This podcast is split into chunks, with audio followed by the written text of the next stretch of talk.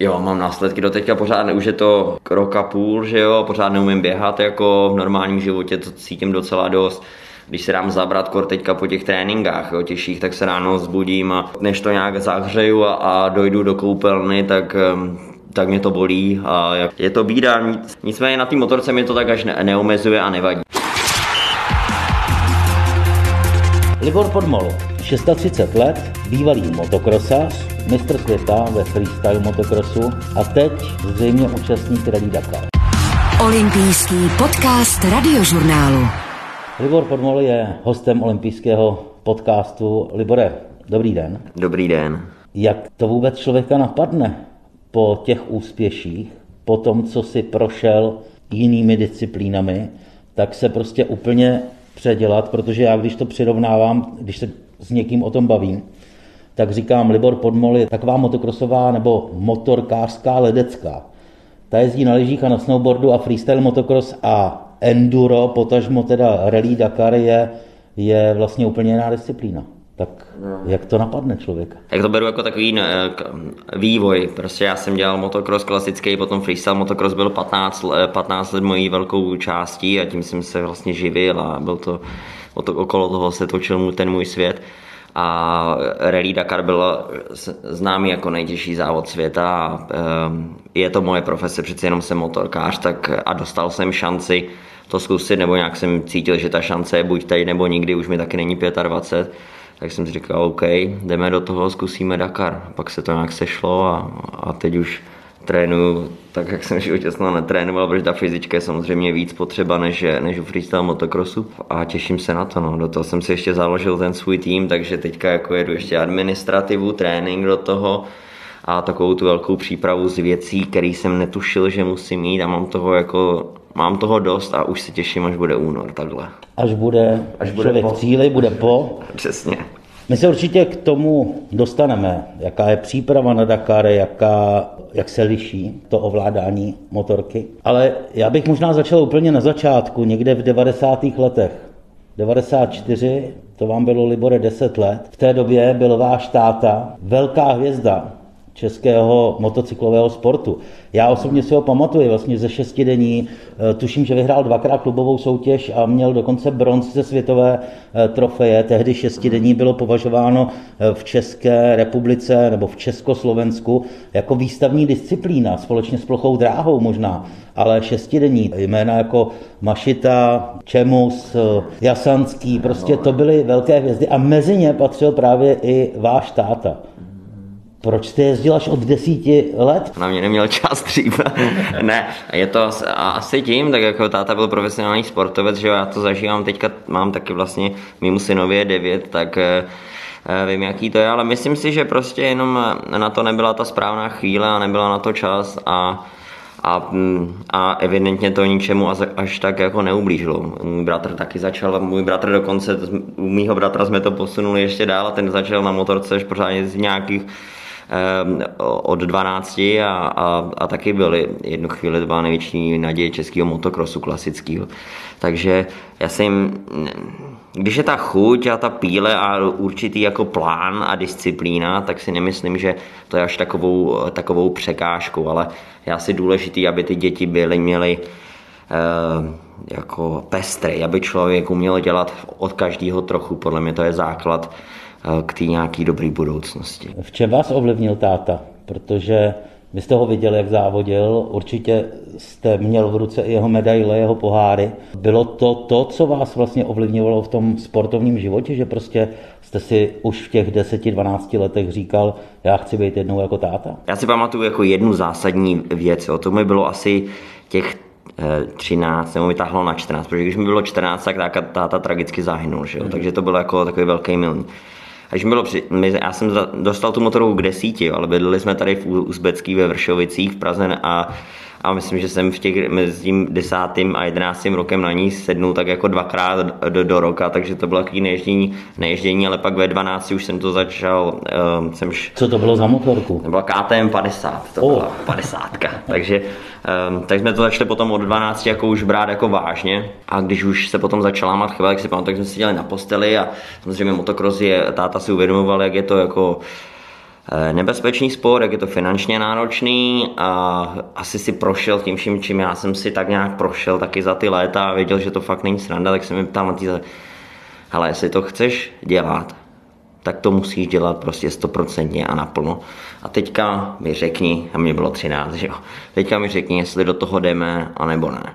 Jsem tak jako koukal eh, zbožně a říkám, jo, já myslím si, že že do toho jdeme, že to je pro mě. A v ten den jsem se nějak jako rozhodl, že opravdu tomu té kariéře dám maximum. Rok poté, že táta umřel, tak eh, možná to ve mně bylo, že jako jsem chtěl asi něco tak jako dokázat a říct, že to dokážu taky a, a to byla možná taková ta disciplína, která mě vedla k tomu, že jsem to někam pak dotáhl, i když se ty disciplíny pak prolínaly, život se zamotává ale nakonec to zatím dopadlo dobře, tak mám dvě zdravé děti a pořád ještě jezdím na mašině. Posloucháte olympijský podcast radiožurnálu. Když jste začal motokrosem, táta měl přezdívku Mouka mm-hmm. a e, vám přešla.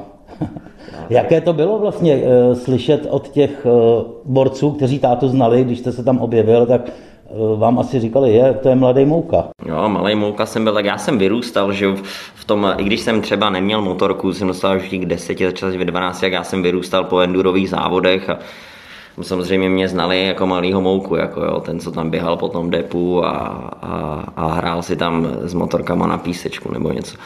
Takže malý mouka jsem byl a, a i, do, i do posud, jako mi občas někdo řekne malý mouka, jako když jdeme někam na, na Moravu, když se už, odkud pocházel otec, tak jsem mu ještě eh, malý mouka pořád v očích, ale spíš už jsou Spíš já už jsem se stal tím moukou a, a malý mouka zase byl můj bratr a takhle se to všechno mění a brzy bude asi malý mouka i můj syn. Maličký mouka, no, no, no. úplně ten nejmenší. Ale už to jak jako ode, odeznívá ta přezdívka. Motocross vám šel, máte medaile z mistrovství republiky, jo. zajezdil jste si i větší závody. Co tam vedlo k tomu, že, že jste se rozhodl nakonec eh, pro freestyle motocross? Ne nakonec, ale že jste se rozhodl pro ten freestyle motocross, protože to jsou opravdu úplně dvě jiné disciplíny. Tam nejedete na rychlost, eh, jedete tam sám, ale lítáte v neuvěřitelných výškách. Bylo to prostě, já už i teďka si, eh, možná to byla i máká moje dedukce toho, co zvládnu sám v životě. A samozřejmě freestyle motocross byl tenkrát úplně nový sport. Jo. Ty, když někdo pustil ruku, nohu, samozřejmě Petr Kuchař to byl, eh, ten začal u nás a vlastně u něj jsem poprvé jezdil v parku freestyle motocross. Ale bylo to velice módní jako záležitost. A mě vlastně od nějakých 15 jsme vždycky zakončovali trénink, to, že jsme pouštěli ruce a nožky, tak jsme si hráli, ale ne v tom, že by to byl nějaký freestyle motocross, ale bylo to přesně z nějaký součástí výuky techniky na té na tý motorce. Samozřejmě i ty motokrosové závody, jo. já jsem byl jeden z prvních těch, kdo to zakončovali. Eh, ty, když se skákalo do cíle, tak pouštěli ruce, nohy, jo. ty 12-letý faninky nám potom tleskali a to byl ten náš největší jako úspěch toho dne. A, takže eh, to bylo tak, že pak se, že jo, ne, nebyl táta, jako samozřejmě finanční stránky byly horší, já jsem se naštěstí díky přátelům a lidi pořád cítili nějakou asi úctu tomu mému podmou, tak jsem se dokázal v tom motokrosu udržet. Když mi bylo už nějakých 18, tak už jsem měl i doc, dobrý tým a partner, že se ten motokros nějak platil sám a takže táta tady pomáhal hodně. Takže, takže pomáhal, i když tady nebyl. A, ale e, motocross když podle mě motocross klasický, když to čle, chce člověk někam dotáhnout, tak potřebuje mít za sebou opravdu silný tým lidí a potřebuje mít opravdu plnou peněženku peněz. Jinak to prostě v motocrossu eh, nejde. Freestyle a pak když jsem začal poznávat freestyle motocross tak se mi hrozně líbilo na to, že člověk si vystačí sám prostě. Stačí se postavit skok na zahradě a tam se utrénujete do té doby, než se to, než se to naučíte. A, eh, a mě to i bavilo, naplňovalo ten freestyle motocross, akorát, že samozřejmě se to nelíbilo těm partnerům motocrossovým, klasickým motocrossům, protože hrozilo zranění, že jo, Uh, a tak mi to, tak mi to za, řekli, hele, buď free, když budeš dělat freestyle, tak my tě opustíme, tě nebudeme dál podporovat v klasickém motocrossu, protože ty se pak zraníš na freestylu a my jsme vyhodili peníze. Tak, tak jsem trénoval freestyle tak trošičku jako eh, po tajmu, jenom tak, jenom tak pro mě, až eh, až přišly závody v Brně v Rondu, kde se jezdili arena crossy. A já jsem říkal, no tak, hele, ten freestyle motocross mě pořád jako tak lákal a přitahoval, že jsem si říkal, tak máme tady jeden takový stěžení závod, že Arena Cross je jenom jeden v Čechách vždycky za rok. Když vyhraješ ty 125, já jenom pro posluchače řeknu, hmm. že v Arena Crossu je o hodně víc skoků, ano. než eh, na normální motocrossové trati otevřené. Ano, a je to blíž divákům a je to vlastně podobný tomu jako atmosféře freestyle motocrossu, když už, což mě na tom bavilo, já mě měl vždycky rád, když eh, mě někdo zatleská k tomu výkonu, no to je dobrá motivace. No a ten závod jsem eh, nevyhrál, možná jsem ho chtěl nevyhrát a tím jsem říkal, no, OK, tak osud rozhodl za mě, já se budu naplno věnovat teďka freestyle motocrossu a, a motocross klasický odkládám starou, tak, stranu, tak všichni koukali, že, jsme, že jsem se zbláznil, že jsem si zničil kariéru a že jsem jenom rozmazlený frace, který si teďka, já nevím, něco vymyslel.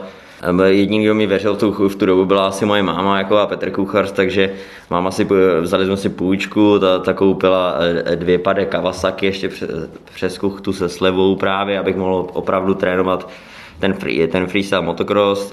Olympijský podcast radiožurnálu Sport ze všech úhlů. Dva měsíce poté v únoru jsem ležel v ústopečích na zemi s otevřenou stehní, zlomenou stehní kosti a kuch tam mě na nějakých vachlatých nosítkách nesl do ambulance. Jo. A říkám, ty. A potom to bylo ještě horší, že jo. Ti lidi, no mi ti to říkali a teďka i chudák, co mám a že jo, co já, já jsem věděl, že jsem udělal chybu prostě a, a platím za ní, ale samozřejmě ten dopad asi na ty rodiče, který když já jsem byl vlastně sportovec z motokrosu, kde mi to šlo jako nadějí jako českou v očích těch motokrosařů a potom Potom jsem to úplně jako uzavřel a žil na freestyle dva měsíce, potom jsem se úplně jako otevřená zlomenina stejní kosti není nic moc. Takže, ale naopak ještě tady ten větší hate a, a takové mě naopak jako tak naštvalo, že jsem jim chtěl ukázat, že opravdu já mám pravdu a že freestyle motocross je mojí cestou, tak eh, to mě asi dovedlo k tomu, že jsem dokázal jako sedmkrát týdně skoro trénovat a zkoušet ty skoky a pak se objevily už první exibice, první malý závody a pak už se ten kolotoč roztočil. Ten kolotoč se roztočil hodně rychle.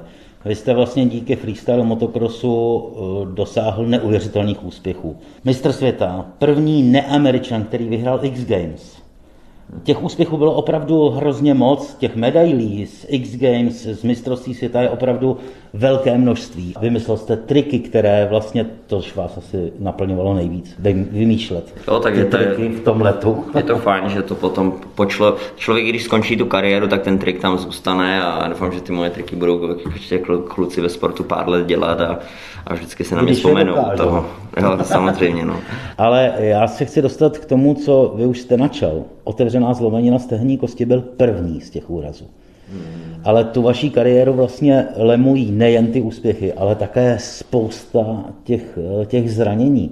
Co člověka žene dál, že z otevřené zlomeniny jde znovu do toho tréninku to podvědomí, že, že se to může stát znovu, přece tam musí být. Asi ne po tom prvním pádu, ale po tom třetím, čtvrtém, pátém, patnáctém. Myslím, že pro mě je jako nejjednodušší si najít to, kde se stala chyba, vlastně si to uh, uvědomit, kde se stala chyba, pak si říct, že tuhle chybu už uh, neudělám a, a, a pokračovat dál v té cestě. No, já to i ne, nemám rád, nebo tak, takový ty jako hlavně nespadní, nebo tohle. Bez toho se to nedá. Ono to člo, i, i, i, do toho Dakaru, jo, teďka, když jsem v tom tréninku a tak a e, všichni jako hlavně opatrně a hlavně dojet do cíle a říkám, ty brdě, ne, a vždycky všechno, co jsem dělal, tak do toho, teď, Dakar je pro mě teďka číslo jedna, stejně tak jako pro mě byl freestyle motocross číslo jedna, a já do toho dávám 100% a jdu do toho s tím, že vím, si uvědomuju, co se může u toho stát a prostě do toho jdu a, a beru ten risk na sebe a, a je to můj život a ať se na mě nikdo nezlobí, ale já si s ním můžu dělat, co chci. Ten poslední pát ale byl opravdu hruzostrašný. Já, když jsem se na to i díval zpětně, tak eh, teď po roce a půl, bylo to v Německu na eh, freestyle motocrossu, tam vlastně vám jakoby ujela motorka ve vzduchu a vy jste padal zhruba, odhaduji to na 12 metrů výšky? No, tak většinou v těch deseti lítáme. No. Dobře, tak no. 10 nebo 12 to už je asi jedno. A dopad jste rovnou na nohy, obě dvě jste si je zlomil, mm. byla operace, 43 nebo 39 šroubů, no už je to asi jedno. No, železné pláty mm. v holeních kostech, Co jste si říkal, když jste se probudil na té posteli? Ty jsi to posral teda. a to jsem si říkal už hnedka na zemi. Já jsem to věděl, že mi explodovaly obě nohy a že to, že to je bída. Jo.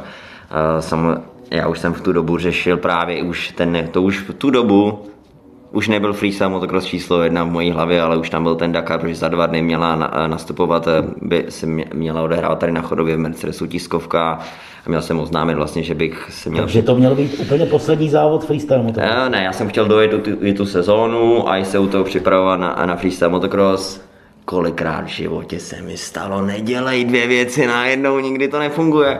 Ale tak člověk, ne, já jsem taky jenom člověk, takže jsem si uvědomil, tím pádem jsem se, tím, a tím pádem, tím pádem jsem si tak trochu víc uvědomil, že jako to, co mi v životě funguje, je vždycky se zaměřit na jednu věc a, a, a tu dělat stoprocentně a proto Eh, jsem i vlastně ten freestyle motocross dal úplně stranou a, a všechny ten jako veškerý závodní fokus můj eh, věnoval těchto dálkových rally. A na tom nemocničním lůžku neblesklo vám hlavou, že prostě tohle už je to, moc, že, že ten Dakar eh, radši odsunout nebo vůbec se ho zúčastnit?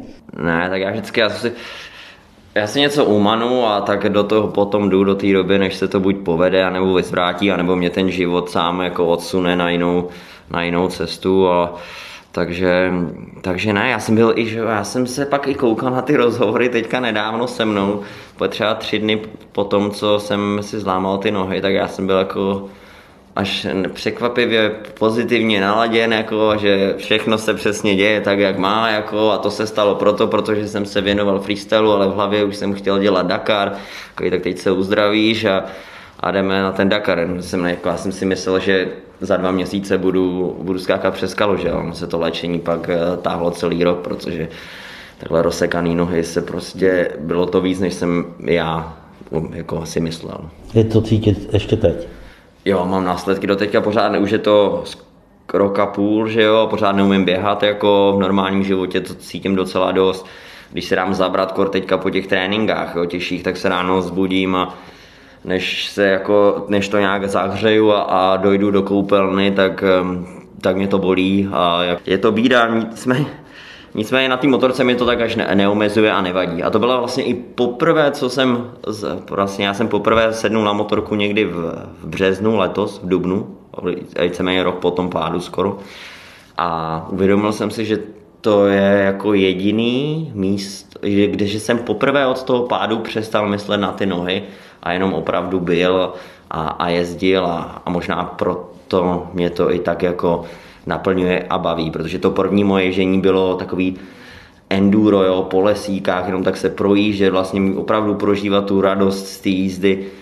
A já jsem říkal, ty to je super, to mě tak baví, proč jsem to nedělal, jako, no, protože na to předtím nebyl čas, že jo, člověk byl profesionální jako freestyle motokrosař, závody mistrovství světa X Games a jedete prostě to tam, rubete trénink za tréninkem, závod za závodem a ona už to potom na konci nebyla taková jako zábava, protože člověk musí dělat ty nej, nejnáročnější triky, které jsou samozřejmě nejnebezpečnější, do toho neustále cestuje a trénuje. A na tu zábavu na té motorce už tak nebyl čas. A to jsem teďka vlastně na, objevil při tom reliování a učení se zpátky nějaký té lásce k tomu tomu enduru a, a rally, protože to přijde úplně jako o super a ještě přijdeme na tom ještě super, že já vlastně freestyle motocrossové disciplíny, já jsem věděl, do čeho jdu, jo? takže jsem dva dny před závodem už těžko se člověkovi spalo, když věděl, co všechny tri, triky tam musí dělat a do jakého nebezpečí, aby do, mohl dosáhnout na tu bednu e. A měl jste přesně všechno naplánované, maximálně jenom se vyměnily rampy na těch závodech a to takže jsem jako nespal, potili se ruce, že jo, člověk na nervy. Takhle do rally jdu, vůbec nevím do čeho, ráno jsem ještě v pohodě, protože vůbec nemám tušení, co mě čeká na té trati prostě jenom jedu a dělám to, jak nejlíp můžu. A to mi, to je, mi přijde takový jako naprosto volnomyšlenkárství to rally, že on, proto se mi to možná tak líbí. Opravdu je to pro mě, není to tak eh, stresující, ale to, to byly taky začátky, že jo, první relíčka, tak teďka už samozřejmě vím trošičku víc tak už mě to stresuje trochu víc. Posloucháte olympijský podcast radiožurnálu. Eh, já se ještě dostanu k jedné věci, co jste říkal, že už na té motorce vás tolik ty nohy nebolí. Bychom asi měli říct posluchačům, že na endurové motorce se opravdu ne pořád sedí. že to je minimum to, kdy člověk sedí v sedle, protože většinou musí jít ve stupačkách, protože prostě v té rychlosti to jinak nejde ta eh, motorka, když to řeknu, ukočírovat. Takže tam vám to nevadí? Prostě když jedete po písku 160, motorka se trošku chová jak užovka, protože prostě jenom plave, tak eh, nevadí vám to, protože v těch nohou vy ji vlastně držíte. Vlastně máte kolena na nádrži a držíte motorku tak, aby jela tam, kam chcete. Jo, to, no tak já kdybych měl možnost jezdit s těma nohama, co jsem měl před dvouma rokama, tak by to bylo samozřejmě lepší, ale ta možnost tady není. Já musím hrát s kartama, který mám rozdaný. Samozřejmě ty nohy jsou trochu slabší jo, a po tom závodě bolej o to víc a nevím, jak na tom Dakaru, když to bude 14 dní v kuse, jak to budu zvládat ten 10. 12. den.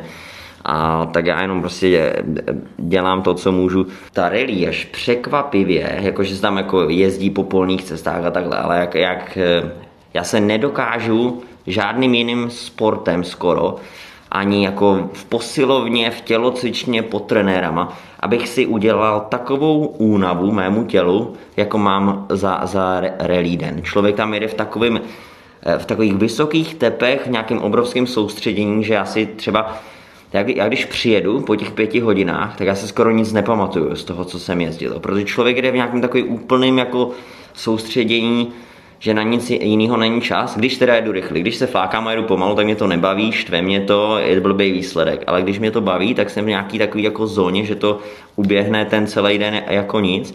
Já se cítím hrozně šťastně a hezky. A, ale tělo bolí. A tělo potom bolí, ale v tu chvíli nebolí nic, že jo? V tu chvíli plný člověk plný adrenalinu, pásky a přístroje tepový nechápou, jak to člověk tak dlouho vydrží ale tak to je ten pod... A pak, když je člověk v tom cíli, že jo, a sedí tam s těma jako haurama toho světového rally jako úplný nováček a, a jede jenom o trošku pomalejš, tak to je ten pocit takového jako jo, jsem taky chlap. To o trošku pomalejš bych možná podtrhl, protože vaše první rally, to bylo vítězství v etapě a celkové třetí místo.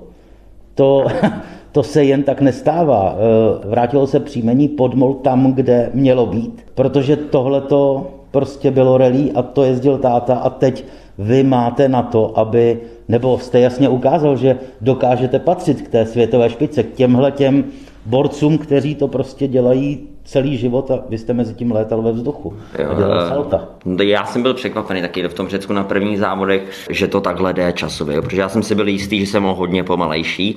Tam jsem zjistil, když jsme pak závodili, že vlastně Eh, dokážu jet jako stejně rychle a když se dostanu právě do takového úplného jako flow, tak, eh, tak dokážu, tak jsem dokázal i vyhrát ten den, jo, což pro mě bylo velký překvapení a a byla taky náhoda, že jo, Stefan Svitko se v ten den uh, poranil, jako jinak by to, ale tak na to se lze, že jo, historie neptá.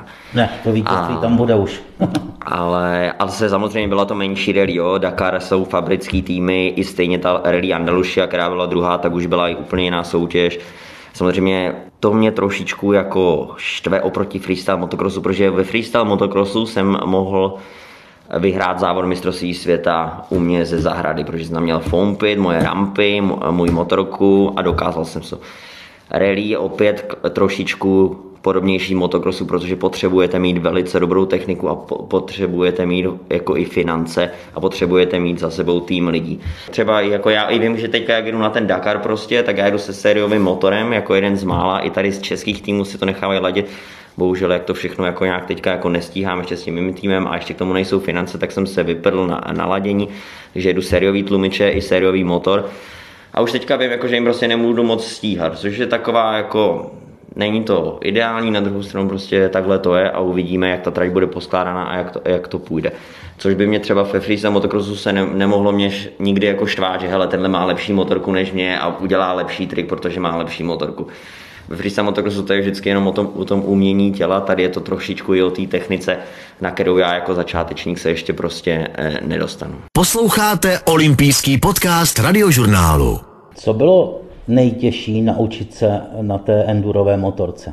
Protože to je prostě opravdu úplně jiný sport. Mm. No já, tak já si myslím taky, že to je, jako, že jsem se to nenaučil letos, ale že to je za nějakých těch 25 let sedění na motorce a i e, pro freestyle motocross jsem samozřejmě strávil čas, jsem tam endurkem, jsem tam motocross, ale jen tak jako pro zábavu, abych se udržoval v fyzické kondici. Pro tu rally jsem potřeboval změnit eh, ekonomiku mého těla, protože moje tělo se vždycky, já jsem ho trénoval, i když jsem trénoval hodně fyzicky, ale spíš proto, abych právě mohl se 4 hodiny nebo 5 hodin denně topit do toho molitanu a tam dělat ty triky, než na ten závod, protože závod je vlastně jednoduchý ve freestyle motocrossu, tam máte maximálně finále jsou dvě minuty, jo, ale taky v obrovských tepech, protože, a ne kvůli tomu, že se nějak fyzicky unavujete, ale protože jste tak jako soustředěný a ty pohyby musí být tak přesný, že, že vás to taky pěkně, pěkně unaví. Ale tady na rally musím jet na té motorce vlastně 5 hodin v kuse, 5-6 hodin v kuse, jsou ty měřený úseky většinou a člověk musí být neustále koncentrovaný a nemůže mu jako dojít síla. Takže já jsem začal hodně trénovat ve nízkých tepech na dlouhý časový intervaly, což jsem i já pocitoval, jako jak se to moje tělo mění a dokáže díl fungovat. Naučil jsem se jíst taky u toho, což je pro mě, protože většina jako redakaráků a reliáků jsou velký chlapy, 80-90 jako kilo, který... Máte takových 67. No, já, no, já mám 60, já jsem se jedl, ví, jedl, jedl jsem víc, možná mám 67, teďka jsem se přesně nevážil, jako jim víc, jsem trošičku jako eh, masl, maslovatější, trošičku jsem přibral, ale, ale ne nějak jako ma, maximálně a všichni mě hrozně strašili, že jo, a do té doby, než jsem si vyzkoušel to rally a, a došlo mi, že já ty živiny nebudu tahat jako v břiše, v tuku, ale prostě budu mít vzadu v batohu a prostě každou hodinu já musím do sebe něco natlačit, nějakou, nějakou energii. A tak to fungovalo i na těch relích a, a překvapilo mě, jak jsem to fyzicky zvládal, ale můj nejtěžší závod je teprve přede mnou, takže, takže to uvidíme. Ty, co bylo doteďka, byly jenom slabý odvary asi. Hmm. Dakar jel i váš táta, nedojel ho. Hmm. Je pro vás stěžejní spíš ten Dakar dokončit, abyste přivez příjmení podmol do cíle Rally Dakar, hmm a nebo je pro vás důležitější udělat tam výsledek? Bude mít navrh to závodnické srdce, nebo eh, to prostě já to chci dojet? No, kdybych to chtěl asi jenom dojet, tak ne, necvičím dva, dvoufázově a, a nemačkám se teďka jako, jako blázen. Já tam chci jet závodit, i když eh, se můžu závodit kolem 30., 40., 50. místa, já nevím vůbec, jak to tam bude vypadat ta motorka není jako, prostě není tak výkonná jako, jako ty vepředu, to se, to se tak zvládne, ale rozhodně to, nejedu to tam jenom dojet, jako no, prostě chci tam závodit. To by mi asi, mě by to ani nebavilo, já mám, i na těch menších ralích jsem to poznal, jo. Tam já, když jsem si říkal, OK, tak dneska to pojedeme tak trošičku easy, tak mě to nějak přestane bavit, jako pak se koukám na hodinky každých 20 minut, jestli už bude cíl nebo co a proto uh, chci je tak, aby mě to bavilo a to je jenom tak, že budu jezdit nějak tak rychle. Budete jenom jezdec nebo budete opečovávat i motorku? Teď připomenu, že na Dakaru fungují tovární týmy, když jezdil no, Koma, Depre, mm-hmm. to byli borci, kteří vlastně dojeli etapu, odložili motorku a šli se do kamionu vysprchovat, najíst, vyspat a o motorku se nestarali, protože tam měl obrovský tým, který eh, ji de facto rozebral, složil novou a do další etapy se šlo vlastně úplně s novou motorkou. Ale pak jsou borci, kteří to jedou přeženuto, s duší na zádech a mhm. s vercajkem pod nádrží a všechno si dělají. Tak eh, kde vy budete? Já jsem si říkal právě, že možná i kvůli těm financím, že bych dal tady tu malé motokategorii, eh, která je samozřejmě nejlevnější, protože člověk tam vyjede jenom s batehem do zá, eh, na, na záda, ale je to první Dakar a já tam když člověk jede s tímhle batohem na zádech, nemůže pomýšlet na nějaký, nějaký výsledek. Jako. Takže to je opravdu o tom dojetí. To si dám možná v budoucnu, jenom tak na, na to dojetí, ale první Dakar bych chtěl víc poznat. A, takže si tam beru svého mechanika z freestyle motocrossu a svoje auto a dva eh, sponzory, lomeno kamarády, lomeno asistenčáky. A pojedeme v takhle ve složení prostě eh, třech lidí, ve složení čtyřech lidí a nějak si to tam zvládneme, takže rozhodně nebudeme eh, mít zázemí jako fabrický tým, ale snad si to uděláme nějak tak hezký, no ale nechci, nebudu, nebudu dělat na motorce, já nejsem moc dobrý mechanik a chci tam právě věnovat hodně času týmí eh, rekonvalescenci a tak, abych to vydržel do cíle. Když se zamyslím nad tím, co všechno jste musel změnit nejen v těch eh, návicích osobní, ale i jezdeckých, tak mi tam napadá jedna věc a to je navigace. Protože tu jste nikdy nepotřeboval ani na motokrosu, ani na freestyle motokrosu, ale teď bude vlastně na ní záležet možná váš život, protože eh, někdy ty navigace, ano, jsou tam vlastně emergency tlačítka, že vás vždycky někdo najde, ale, ale prostě číst tu navigaci v, tě, v té plné rychlosti bývá právě na motorce asi nejstěženější věc, takže jak se učíte tohle? Tak nějak za pochodu, no. Vlastně mě to přišlo hrozně zábavný, jo, protože já jsem asi zvyklý z toho freestyle motocrossu, jak tam pořád někam strkáme ruce a nohy, tak eh, že děláme tam jako těch víc věcí, že, že pořád jenom nejedeme a vlastně ta rally a ta navigace je, že člověk jako jede na motorce, co nejrychleji může a ještě u toho hraje takovou stolní hru s tou navigací, kde vlastně pořád kalibruje. Já tady jenom připomenu eh, posluchačům, že navigace pro Dakar na motorku není to tež, co mají v autech, jako jo. navigaci, kdy vám vlastně jede ta šipčička, ukazuje vám cestu. Tady vlastně jsou uh, jakoby rolovací, uh, je to vlastně dlouhý pás papíru, když mm-hmm, to přirovnám, mm-hmm a jsou tam určitá okýnka, na kterých je vlastně nakreslená křižovatka, kde by se mělo zahnout. Pak si to odroluje eh, další, další a nesmí se ztratit. Musí rolovat v tu chvíli, eh, kdy je to na místě. Takže eh, není to ta navigace, že si zadám cíl že jedu tam a tam a ono mě to tam dovede. Mm-hmm. No a člověk ještě musí kalibrovat, že my tam máme třeba na 150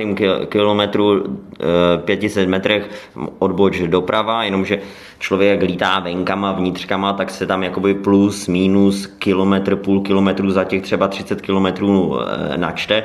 Člověk musí hodně předvídat, v každý, u každého toho okýnka si tu eh, navigaci znovu skalibrovat a vlastně o tom to je, protože člověk, když si ji dvakrát, třikrát neskalibruje, tak už se mu to tak rozhaší, že, že už je úplně ztracený. Jaké rychlosti to kalibrujete? Tak jak kdy, no, většinou se snažím, tak já kalibruju víceméně poslepu, že jo, protože tam je čudlík vlevo u řídítka a, a převím, kdy vždycky, když vyjedu když vyjedu od toho bodu, tak abych vlastně viděl následující tři body, protože tak to dělají ti nejlepší. To jsem z začátku jsem četl jako vždycky jenom jeden ten krok dopředu, teďka už se snažím číst dva, nejlépe tři a ty si pamatovat, abych, aby, protože tam se ztrácí nejvíc ten čas, jako když člověk to přejede tu zatáčku a tak, takže se pořád hodně učím, rozhodně, jako já znám ani ne čtvrtinu těch značek, co tam je na TT, jo, ale vždycky to je nějaká taková malůvka, která je podobná něčemu, co jsem někde viděl, takže eh, na to většinou nějak přijdu.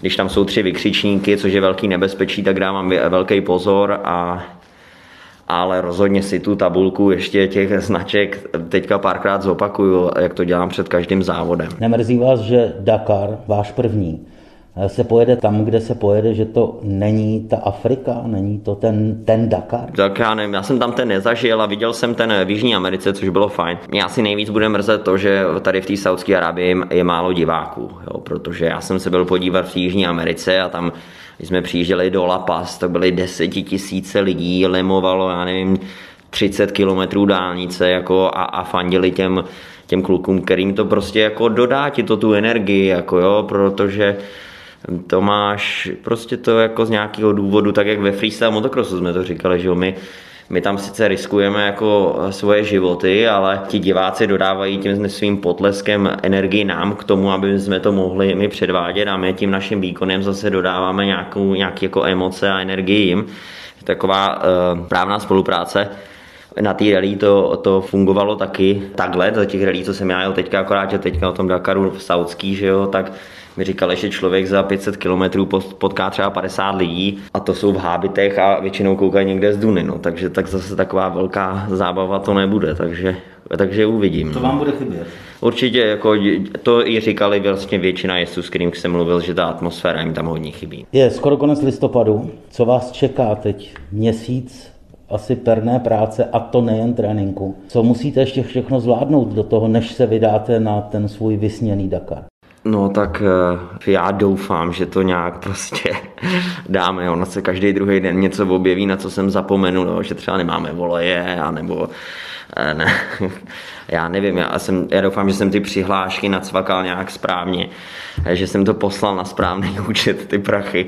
A, takže to jsou takové věci, které mě překvap, překvapují každý den. Ehm, děláme to trošičku jako takhle, jak to je a je toho je to hodně tak, že máme auto už i teďka lepíme auto, vymýšlíme, jak to tam všechno poskládáme, protože nemáme moc velký auto a já se prostě musím dát fyzicky ještě o kus dál do té kupy, do kupy za ten měsíc, pak prostě poletíme a uvidíme.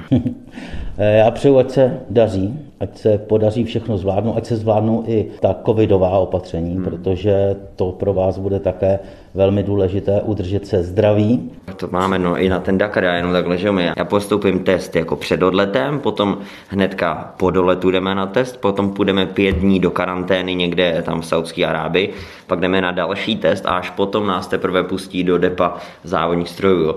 Takže tam je tolik šancí, že to někde na někoho člověka praskne, nebo ten test nebude fungovat, protože tak známe historky tady od nás, že, jo, že člověk si na testy ani nedošel a byl pozitivní, takže eh, jako samozřejmě ten, ty obavy tam jsou a už v tom jsou je tam hodně energie, je v tom hodně peněz, je v tom hodně času. Tady připomenu, že vlastně v případě pozitivního testu na nemoc COVID-19 by jste vlastně nedostal ani ne. penny zpátky. No, myslím, že no, já doufám, že teda, já vůbec ani nemyslím na to, že, by, no, že bych byl jako pozitivní, tak takže to budu řešit až potom, ale myslím si, že se nevrací nic. Má, je možnost náhradního jezdce, kdyby právě někdo měl covid, ale já bohužel nikoho nemám. Jedně bratra bych se zeptal, ale nevím, jestli by to zvládl bez tréninku.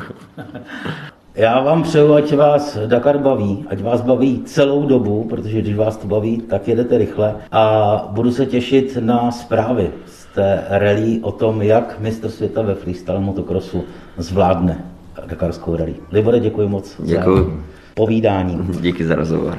Takový byl dnešní olympijský podcast s freestylistou a dnes účastníkem Rally Dakar Liborem Podmolem. Loučí se od mikrofonu také Petr Kadeřábek. Naslyšenou. Poslouchali jste olympijský podcast radiožurnálu.